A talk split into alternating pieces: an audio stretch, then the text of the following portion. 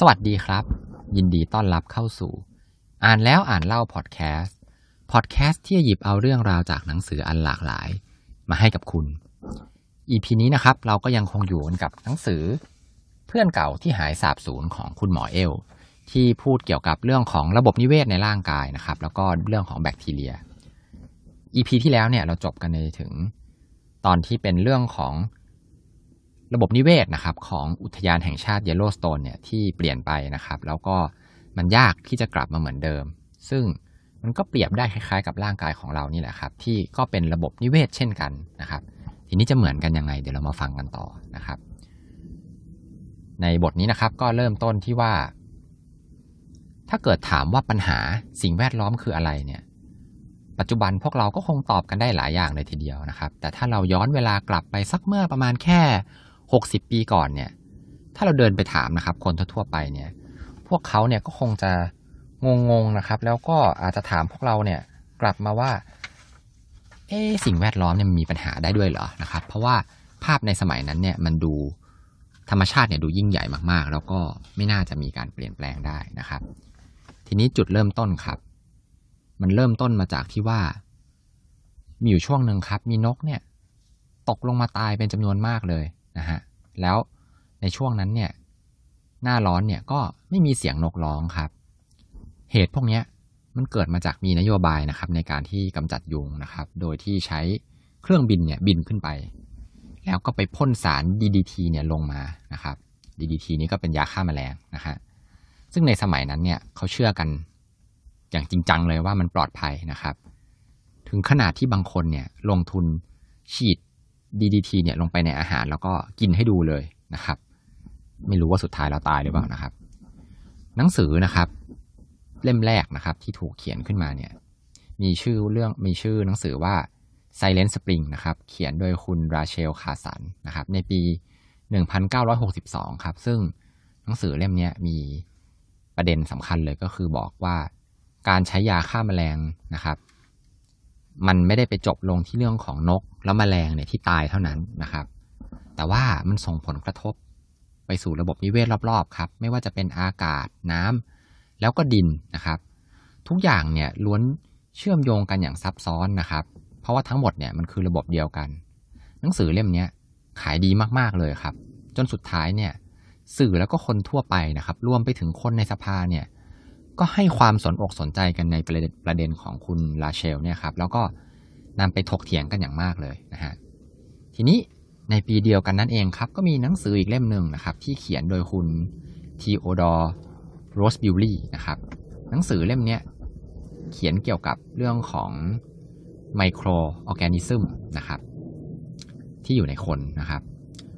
ประเด็นสำคัญของหนังสือเล่มนี้ครับ มันชี้ให้เห็นถึง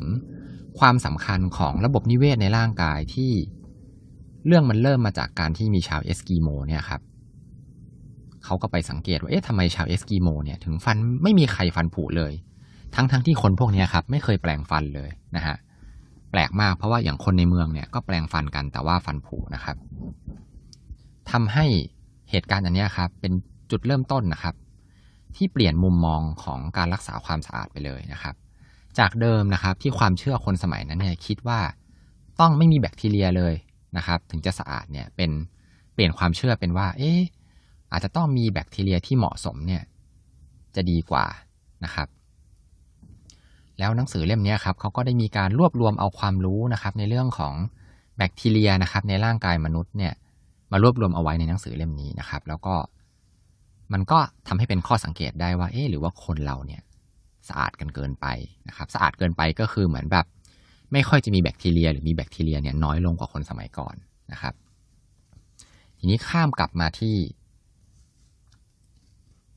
อีกที่หนึ่งนะครับ เป็นเรื่องของภูเขาไฟที่ชื่อว่าภูเขาไฟกาลากาตัวนะครับ เกิดระเบิดขึ้นนะครับ ในปีคศ 1883 นะครับ การระเบิดของภูเขาไฟอันนี้มันแรงมากนะครับ เปรียบเทียบได้กับระเบิดนิวเคลียร์เนี่ย ที่เมืองฮิโรชิมาเนี่ยเกิดระเบิดขึ้นหลายหมื่นลูกพร้อมๆ กันเลยทีเดียวนะครับ เสียงเนี่ยดังไปไกลกว่า 5,000 กิโลเมตรเลยนะครับ ลูกเรือที่อยู่ในทะเลนะครับ ที่ห่างออกไป 80 กิโลเมตรเนี่ยบางคนเนี่ยถึงกับแก้วหูฉีกเลยนะฮะก็แน่นอนครับหลังจากที่ระเบิดเนี่ยเกาะนั้นเนี่ยก็แทบจะไม่มีชีวิต ไม่มีสิ่งมีชีวิตใดๆเหลืออยู่เลยนะครับ ก็อย่าว่าแต่สิ่งมีชีวิตเลยครับ เกาะก็ก็แทบจะไม่เหลือนะครับ การเกิดเหตุการณ์ระเบิดครั้งนี้นะครับ มันกลับไปเปิดโอกาสนะครับ ให้กับนักนิเวศวิทยาเนี่ยครับ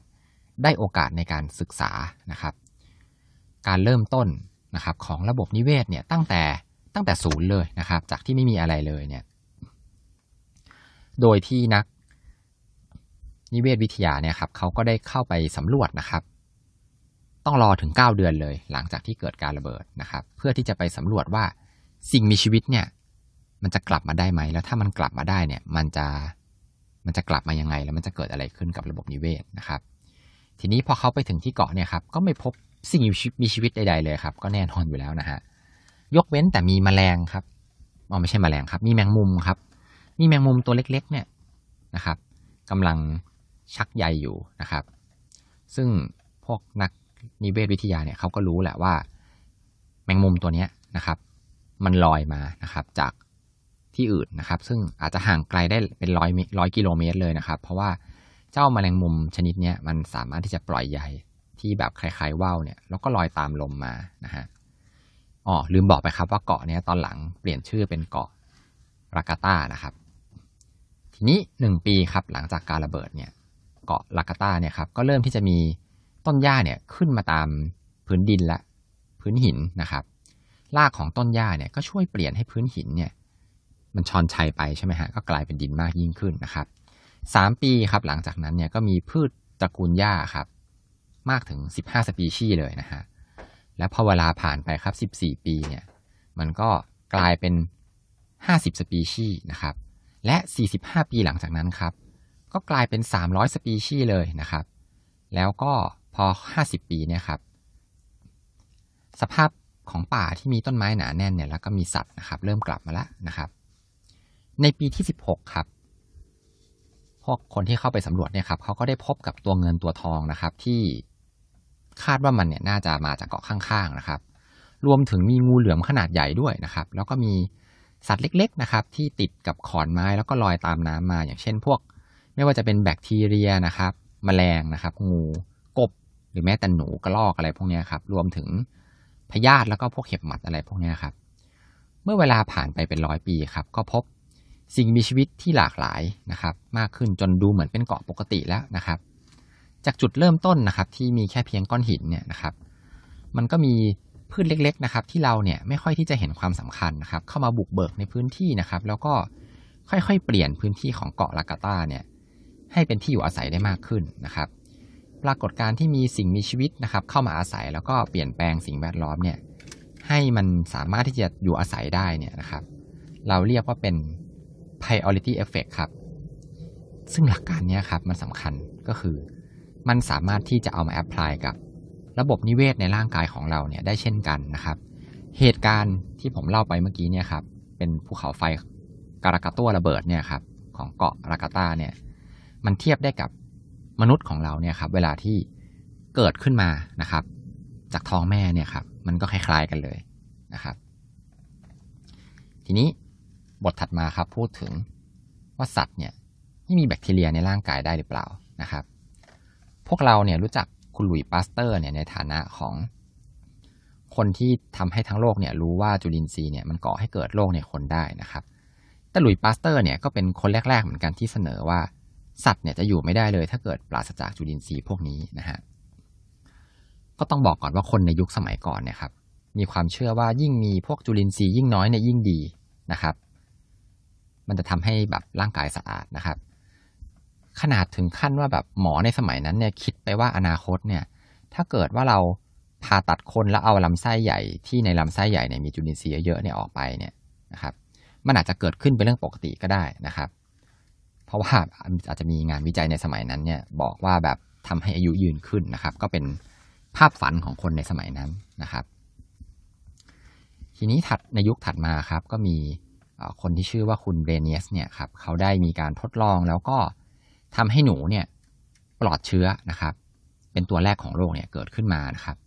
วิธีการเนี่ยก็คือนำมันนำหนูเนี่ยครับ ไปให้มันเกิดอยู่ในห้องปลอดเชื้อนะครับ มีการล้างแล้วก็ทำให้เชื้อเนี่ยน้อยลงไปหลายๆเจเนเรชันนะครับ แล้วพอมันมีลูกออกมาครับ แล้วก็ผ่าตัดแบบปลอดเชื้อครับทำไปเรื่อยๆนะครับ จน หลาย ๆ รุ่นเนี่ยครับก็จะได้หนูที่ปลอดเชื้อมานะครับ ทีนี้เขาก็ทดลองครับว่าไอ้เจ้าหนูที่ปลอดเชื้อจริง ๆ เลยเนี่ย มันมีชีวิตได้ยืนยาวขึ้นจริงหรือเปล่านะครับ ซึ่งมันก็มีชีวิตได้ยืนยาวขึ้นจริง ๆ นะฮะแต่เบื้องหลังที่อายุยืนยาวขึ้นเนี่ยพวกนักวิทยาศาสตร์เนี่ยต้องคอยควบคุมปัจจัยมากมายเลยนะครับ ไม่ว่าจะเป็นอาหารทุกชนิดเลยเนี่ยต้องผ่านการฆ่าเชื้อก่อน แล้วก็ต้องเสริมวิตามินมากมายหลายชนิด ส่วนร่างกายภายในของหนูปลอดเชื้อเนี่ยก็เปลี่ยนแปลงไปอย่างมากเลยนะครับ ผิวหนังในลำไส้ที่ปกติต้องขรุขระเนี่ยก็เรียบลง แล้วหนูตัวนี้ก็ไม่สามารถที่จะกิน หรือใช้ชีวิตภายนอกห้องปลอดเชื้อได้เลยนะครับ ไม่งั้นมันก็จะตายนะฮะทีนี้การทดลองหนูปลอดเชื้อเนี่ยมันให้อะไรกับเรานะครับ ก็ในสมัยนั้นเนี่ยมันก็ไม่ได้ให้อะไรเท่าไหร่ครับ ก็ต้องรออีกกว่า 60 ปีเลยถึงจะมีคนเนี่ยเอาไปศึกษาต่อนะครับ เพราะว่าอะไรเพราะว่า การทำวิจัยแบบนี้ครับมันก็ไม่มีคนสนใจหรอกนะครับ แล้วก็ไม่มีทุนนะครับ จนอยู่มาวันหนึ่งครับ วันที่นาซาเนี่ยกำลังจะส่งคนเนี่ยขึ้นไปในดวงจันทร์เป็นครั้งแรกครับ ก่อนที่จะส่งคนขึ้นไปเนี่ยครับนาซาเขาก็ได้วิเคราะห์ว่าในอวกาศเนี่ย มันไม่มีสิ่งมีชีวิต แล้วก็ไม่มีแบคทีเรียด้วยนะครับ พวกเขาเนี่ยก็เลยตั้งคำถามขึ้นมาว่า มันจะเกิดอะไรขึ้นกับนักบิน นักบินเนี่ยจะติดโรคแปลกๆจากอวกาศหรือเปล่า ลูกตาจะระเบิดออกมาไหมนะครับ แล้วความดันเนี่ยจะตกหรือเปล่านะฮะรวมไปถึงขนาดที่ว่าถ้าเกิดว่าเขาเนี่ยกลับมาแล้วเขามาจูบภรรยาของเขาเนี่ยเขาจะตายไหมจากการที่รับแบคทีเรียจากภรรยาเข้ามาทีละมาก ๆนะครับ เมื่อการศึกษาว่าแบคทีเรียที่เป็นแบคทีเรียที่ไม่ทำอันตรายเนี่ยนะครับ มันเกี่ยวข้องกับชีวิตของนักบินอวกาศหรือเปล่าเนี่ย ทีเนี้ยจังหวะเนี่ยครับเงินวิจัยมันก็เลยไหลมาเทมาเลยครับ แล้ว ก็มีการค้นพบว่า ถ้าเกิดจำนวนแบคทีเรียเนี่ยมีมากถึงจุดจุดหนึ่งจากตอนแรกที่มันเนี่ยไม่อันตรายนะครับ แต่ว่าพอมันมากถึงจุดหนึ่งเนี่ยมันอาจจะสร้างพิษขึ้นมาก็ได้นะครับ หรือว่าแบคทีเรียที่มีอันตรายเพียงนิดหน่อยเนี่ยมันก็สามารถที่จะฆ่าเราได้เช่นกันนะครับ แต่ที่สำคัญกว่าก็คือ ถ้าเกิดว่าเรามีแบคทีเรียที่ไม่ก่อโรคเนี่ยจำนวนน้อยเกินไป มันก็เป็นอันตรายเช่นกัน เพราะว่า ภูมิคุ้มกันของเราเนี่ยก็จะไม่ค่อยได้เจอกับแบคทีเรียครับ แล้วภูมิคุ้มกันของเราเนี่ยมันก็จะอ่อนแอลงนะฮะและเมื่อถึงวันที่นักบินนะครับ เขาไปสำรวจอวกาศเรียบร้อยแล้วเขาบินกลับมาที่โลกเนี่ย ตัวเขาเนี่ยณนะเวลานั้นก็มีแบคทีเรียลดลงจริงๆครับ แต่มันก็ไม่ได้ส่งผลกระทบต่อสุขภาพเนี่ยมากนะทีนี้พอช็อตที่เขาจูบกับภรรยาครับ สิ่งที่เกิดขึ้นก็คือ เขาอะแค่ท้องอืดแล้วก็ผายลมมากขึ้น แต่ก็ไม่ได้ถึงกับเสียชีวิตอย่างที่ได้มีการ ทำสมมติฐานกันเอาไว้นะครับ จากเคสเนี้ยเองนะครับทำให้คนเนี่ยหันมาสนใจในเรื่องของแบคทีเรียในร่างกายคนเนี่ยมากยิ่งขึ้นนะครับ ทีนี้นอกจากเรื่องของหนูที่ปลอดเชื้อแล้วเนี่ยในปี 1971 ครับ ก็มีคนที่ปลอดเชื้อเนี่ยเกิดขึ้นมาจริง ๆ นะครับ เด็กคนนี้มีชื่อว่าเดวิดเวตเตอร์นะครับ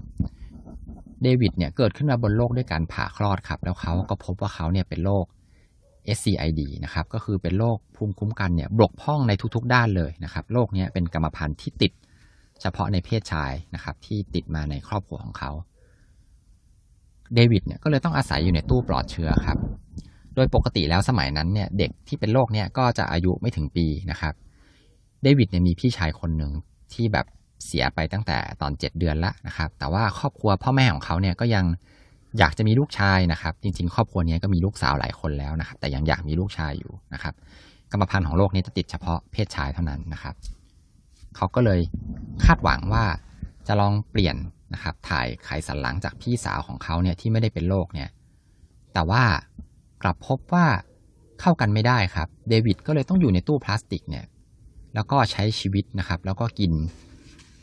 ของเนี่ย โดยทำให้ปลอดเชื้อเนี่ยไปตลอดตลอดชีวิตเลยนะครับ ถึงแม้ว่าเดวิดเนี่ยจะใช้ชีวิตผิดปกตินะครับไม่เหมือนกับคนอื่นเนี่ยแต่ว่าสุขภาพโดยรวมของเขาเนี่ยก็ดูแข็งแรงดีนะครับ แต่จริงๆแล้วเนี่ยก็ไม่ได้ปลอดเชื้อร้อยเปอร์เซ็นต์นะครับ เพราะว่ามีแบคทีเรียเนี่ยหลุดลอดเข้าไปแล้วก็ไปเติบโตอยู่ในทางเดินอาหาร และในส่วนนี้เองครับอาจจะเป็นเหตุผลหนึ่งที่ทำให้เขาเนี่ยยังมีสุขภาพที่ดีอยู่นะครับ ทีนี้เมื่อเขาอยู่ในตู้ของเขาเนี่ยครับมาจนอายุ 12 ปีเนี่ยพ่อแม่ของเขาเนี่ยก็รู้สึกว่า ลูกเนี่ยกำลังจะเข้าสู่วัยรุ่นแล้วอยู่ต่อไปแบบเนี้ยคงไม่ดีแน่ๆเลยนะครับ ก็เลยอยากจะลองเสี่ยงนะครับ ถ่ายไขกระดูกจากพี่สาวลงนะครับ ไปที่ตัวเดวิดสุดท้ายหลังจากนั้นเนี่ยครับ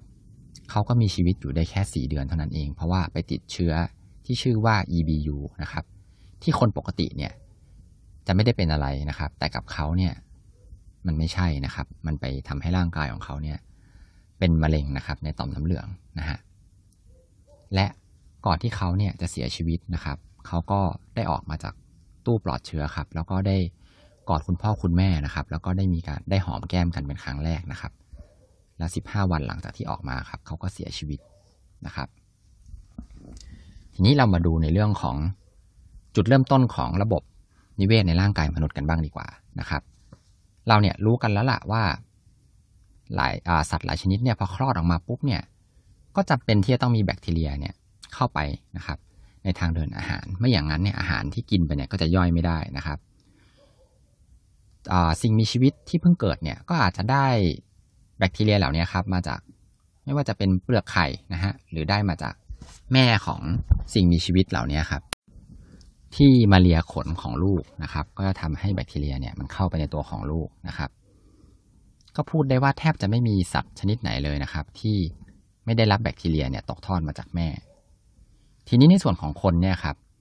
เมื่อแม่เนี่ยตั้งครรภ์นะครับ ถึงเดือนที่สี่เนี่ยฮอร์โมนในร่างกายเนี่ยก็เริ่มจะมีการเปลี่ยนแปลงนะครับทำให้ช่องคลอดของแม่เนี่ยสร้างสารที่เป็นจำพวกน้ำตาลเนี่ยมากขึ้นทำให้แบคทีเรียนะครับที่มีชื่อว่าแลคโตบาซิลัยซึ่งแบคทีเรียพวกนี้มันกินน้ำตาลเป็นอาหารเนี่ยมีจำนวนเพิ่มขึ้น เจ้าแบคทีเรียพวกนี้ครับมันก็คลายกรดออกมานะครับ ทำให้บริเวณช่องคลอดเนี่ยมีความเป็นกรดมากขึ้น จนทำให้แบคทีเรียที่ไม่ชอบกรดเนี่ยที่ส่วนใหญ่มันเป็นอันตรายต่อมนุษย์เนี่ยต้องย้ายที่หนีออกไปนะครับ ทารกเนี่ยจึงได้รับแบคทีเรียที่ไม่อันตรายชุดแรก หลังจากการคลอดแบบธรรมชาติ อันนี้เนี่ยเข้าใจว่าถ้าเกิดว่าผ่าคลอดเนี่ยก็อาจจะไม่ได้นะครับ แล้วเมื่อเด็กที่คลอดออกมาเนี่ยอ้าปากร้องครั้งแรก ลมหายใจแรกนะครับ ที่ผ่านรูจมูกเข้าไปเนี่ยก็จะพัดพาแบคทีเรียจากในอากาศเนี่ยเข้าไปด้วย แต่ในโพรงจมูกของทารกเองเนี่ยครับก็ได้มีการเตรียมการรับมือเอาไว้แล้วนะครับ ด้วยสารที่เหนียวเหนียวนะครับ เอาไว้ป้องกันขณะที่ร่างกายเนี่ยยังไม่แข็งแรงมากนะครับ ทีนี้เมื่อทารกเนี่ยครับดูดนมแม่ครั้งแรกนะครับ ซึ่งก็จะมีกรดอยู่ที่รอบๆหัวนมด้วยนะครับ ซึ่งกรดเนี่ยสร้างมาตอนช่วงอายุครรภ์8เดือนนะครับ จากการคายกรดของแบคทีเรียตัวหนึ่งนะครับทำให้ปากของทารกเนี่ยเต็มไปด้วยแบคทีเรียที่ ทนกรดได้นะครับ ซึ่งช่วยทำให้ทารกเนี่ยไม่เป็นโรคบางอย่างนะครับ อย่างเช่นโรคเชื้อรานะครับที่ทำให้เกิดฝ้าในปากนะครับ ในช่วงที่ปากเนี่ยยังไม่แข็งแรงมากนะครับ ถ้าเกิดทารกนะครับ หรือแม่ที่กำลังให้นมลูกเนี่ยไปได้รับยาปฏิชีวนะเนี่ยยาปฏิชีวนะเนี่ยครับมันก็อาจจะไปรบกวนการเจริญเติบโตของระบบนิเวศในร่างกายมนุษย์ที่ในขณะเนี้ยยังไม่แข็งแรงได้นะครับ ช่วงที่เป็นทารกเนี่ยครับเด็กยังเล็กๆอยู่เนี่ยครับไม่ว่าจะเป็นการที่พ่อแม่เล่นกับลูกนะครับ พ่อแม่พูดคุยกับลูกนะครับ หรือแม้แต่ลมหายใจนะครับ สิ่งเหล่านี้มันก็จะนำพาแบคทีเรียเนี่ยครับไปสู่ลูกนะครับ หรือแม้แต่พี่ที่มาเล่นกับน้องนะครับ ที่ก่อนหน้านั้นเนี่ยไปเล่นที่สนามหญ้ามาเนี่ยนะครับ การทำแบบนี้ครับมันเป็นการถ่ายเทแบคทีเรีย ซึ่งส่วนใหญ่เนี่ยเป็นประโยชน์ครับ เพราะว่ามันเป็นการเพิ่มความหลากหลายของแบคทีเรียเนี่ยให้กับเด็กนะครับ จนเด็กเนี่ยอายุถึงประมาณ 3 ขวบเนี่ยระบบนิเวศในร่างกายเนี่ยครับมันก็จะเริ่มคงที่แล้วนะครับก็จะไม่ได้มีการแลกเปลี่ยนแบคทีเรียกันเหมือนกับตอนอายุก่อนสามขวบนะครับ ทีนี้เรามาดูเรื่องของนมแม่กันบ้างนะครับ เด็กทารกเนี่ยดื่มนมแม่นะครับ ถ้าเกิดเทียบกันนะครับ ระหว่างเด็กที่ดื่มนมแม่กับเด็กที่ดื่มนมผงเนี่ยครับก็มีคนไปทำการวิจัยว่า ลมหายใจของเด็กพวกนี้ครับมันจะมีก๊าซไฮโดรเจนออกมาเนี่ยปริมาณไม่เท่ากันนะครับ มันแปลว่าอะไร มันแปลว่านมที่กินเข้าไปเนี่ยครับมันไม่ได้ถูกย่อยนะครับ ตั้งแต่ทางเดินอาหาร แต่ว่านมพวกนี้มันเหลือรอดไปจนถึงในลำไส้ใหญ่นะครับ แล้วปริมาณที่นมพวกนี้ที่เหลือเนี่ยก็ต้องมากถึงขนาดทำให้ลมหายใจเนี่ยมีกลิ่นนะครับเขาก็ไปวิเคราะห์กันต่อครับว่าไอ้เจ้าสิ่งที่ไม่ถูกย่อยเนี่ยมันคือน้ำตาลที่เรียกว่าน้ำตาล สายสั้นที่อยู่ในนมแม่ หรือมีชื่อเรียกว่า HMO นะครับ ซึ่งเจ้า HMO เนี่ยพบมากเป็นอันดับที่ 3 เลยนะครับ ในส่วนประกอบของนมแม่นะครับรองลงมาจากน้ำตาลแล้วก็ไขมันนะครับ ซึ่งในนมแม่เนี่ยครับ มันมีมากกว่านะครับ ในนมวัวเนี่ยนะครับ น้ำตาลชนิดเนี้ยถึง 5 เท่าเลยนะครับ ความแปลกของมันก็คือ ทั้งๆทที่มนุษย์เนี่ยไม่สามารถย่อยน้ำตาลตัวนี้ได้นะครับ แล้วแม่เนี่ยสร้างไอ้เจ้า HMO เนี่ยขึ้นมาทำไมนะครับคำตอบก็คือ HMO เนี่ยไม่ได้มีไว้เลี้ยงทารกครับ แต่มีไว้เพื่อเลี้ยงแบคทีเรียในทางเดินอาหารของทารกตั้งหากนะครับ เพราะว่าถ้า HMO มันไม่สำคัญจริง ๆ เนี่ยกระบวนการวิวัฒนาการเนี่ยก็คงไม่คัดเลือกมันมานะครับ ทีนี้นักวิทยาศาสตร์นะครับเขาก็ไปพบว่าแบคทีเรียนะครับ แต่ละสปีชีส์เนี่ยมันย่อย HMO เนี่ยได้ แต่ละชนิดเนี่ยได้ต่างกันนะครับ ดังนั้นเนี่ยความหลากหลายของ HMO เนี่ยครับมันก็จึงเป็นการเพิ่มความหลากหลายของแบคทีเรียในลำไส้นะครับ หรือว่าถ้าแปลง่าย ๆ ก็คือไอ้เจ้า HMO เนี่ยมันเป็นตัวกำหนดเลยว่าจะให้มีแบคทีเรียอะไรเนี่ยอาศัยอยู่ในลำไส้บ้าง เพราะว่า HMO เนี่ยเป็นตัวที่เป็นอาหารของแบคทีเรียนะครับ ทีนี้ถัดมาในปี 1,900 นะครับ ก็ได้มีการเปิดธนาคารนมแม่ขึ้น ธนาคารนมแม่ก็คือ เอานมแม่เนี่ยครับไปฝากไว้นะครับ แล้วก็ให้คนอื่นเนี่ย เด็กทารกคนอื่นเนี่ยมาทานได้นะครับ ทีนี้เนี่ยมันก็ไปพบปัญหาว่านมแม่เนี่ย มีการปนเปื้อนของเชื้อแบคทีเรียนะครับ ซึ่งแบคทีเรียพวกนี้ปกติมันจะพบในอุจจาระนะครับเขาก็พยายามที่จะไปสอนนะครับ คุณแม่ที่มาบริจาคเนี่ยทำความสะอาดนะครับ จะทำเท่าไหร่เนี่ย แบคทีเรียพวกนี้ก็ไม่หมดไปสักทีนะครับ คนที่มีการศึกษาในสมัยนั้นเนี่ยเขาก็เลยนิยมให้คนเนี่ยกินนมผงมากกว่านมแม่นะครับ เพราะว่ากลัวว่าจะมีการปนเปื้อนแบคทีเรียนะครับ แต่จริง ๆ แล้วครับมันเป็นการเข้าใจผิดครับ เพราะว่าในปี 1960 เนี่ยเขาก็รู้แล้วว่าไอ้การปนเปื้อนเนี้ยนะครับ มันคือการส่งต่อแบคทีเรียที่มีประโยชน์เนี่ยไปให้กับลูกต่างหากนะครับ เคครับใน EP นี้นะครับก็จะขอจบเนื้อหาแต่เพียงเท่านี้นะครับ เดี๋ยว EP หน้าครับ เราจะมาต่อกันในเรื่องที่น่าสนใจมากๆเลยครับ ก็คือเรื่องของโรคภูมิแพ้ครับว่ามันเกิดขึ้นมาได้ยังไงนะครับ แล้วมันเกี่ยวข้องยังไงกับระบบนิเวศในร่างกายของเรา แล้วก็เจ้าแบคทีเรียตัวน้อยๆนะครับสำหรับใน EP นี้นะครับ ก็ขอบคุณที่ติดตามรับฟังอ่านแล้วอ่านเล่าพอดแคสต์แล้วพบกันใหม่ EP หน้า สวัสดีครับ